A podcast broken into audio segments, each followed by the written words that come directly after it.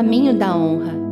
A soberba do homem o abaterá, mas a honra sustentará o humilde de espírito. Provérbios vinte e nove, vinte e três. Estar conectado a uma autoridade posicionada no reino ativa sobre nós o mesmo governo que ela carrega.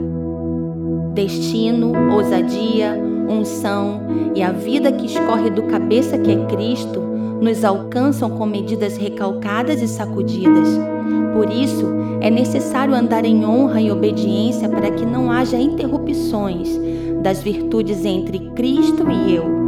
O céu é um ambiente de honra, de leis e de hierarquia, e em nenhum momento o Senhor despreza uma autoridade constituída por Ele mesmo. Você só é empoderado quando se mover debaixo de um envio. Ignorar a autoridade que te unge e dizer que foi Deus que te separou, não foi o homem, é assumir um nível de desonra máxima contra o céu. Deus não quebra princípios. A unção que você honra é a mesma que te destrava e te leva a níveis sobrenaturais de governo. Davi, em todo tempo, honrou a unção vinda de Samuel, e essa unção fez de Davi um sacerdote com o poder de tocar o coração do Altíssimo. Davi não ministrava só na presença do Pai, mas ele fazia o Pai permanecer com ele vinte e quatro horas por dia, ao ponto dele ser achado em seu coração.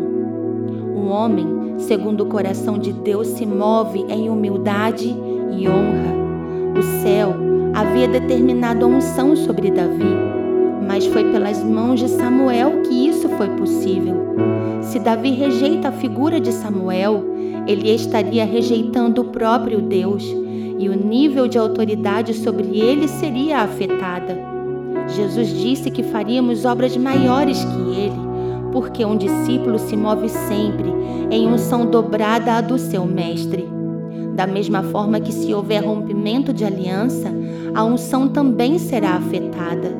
Satanás não teme um exército de leões liderados por uma ovelha, mas ele treme quando vê um exército de ovelhas lideradas por um leão. A unção do líder sempre será repartida sobre aqueles que estão conectados a ele. Que a unção que desce do Pai não seja interrompida pelo meu orgulho, mas que ela seja dobrada mediante a honra que eu manifestar sobre aquele que o Senhor escolher governar sobre mim. Honrar minha autoridade espiritual é o caminho que o Pai escolheu para liberar os segredos do seu coração e a vida do seu espírito sobre a minha história.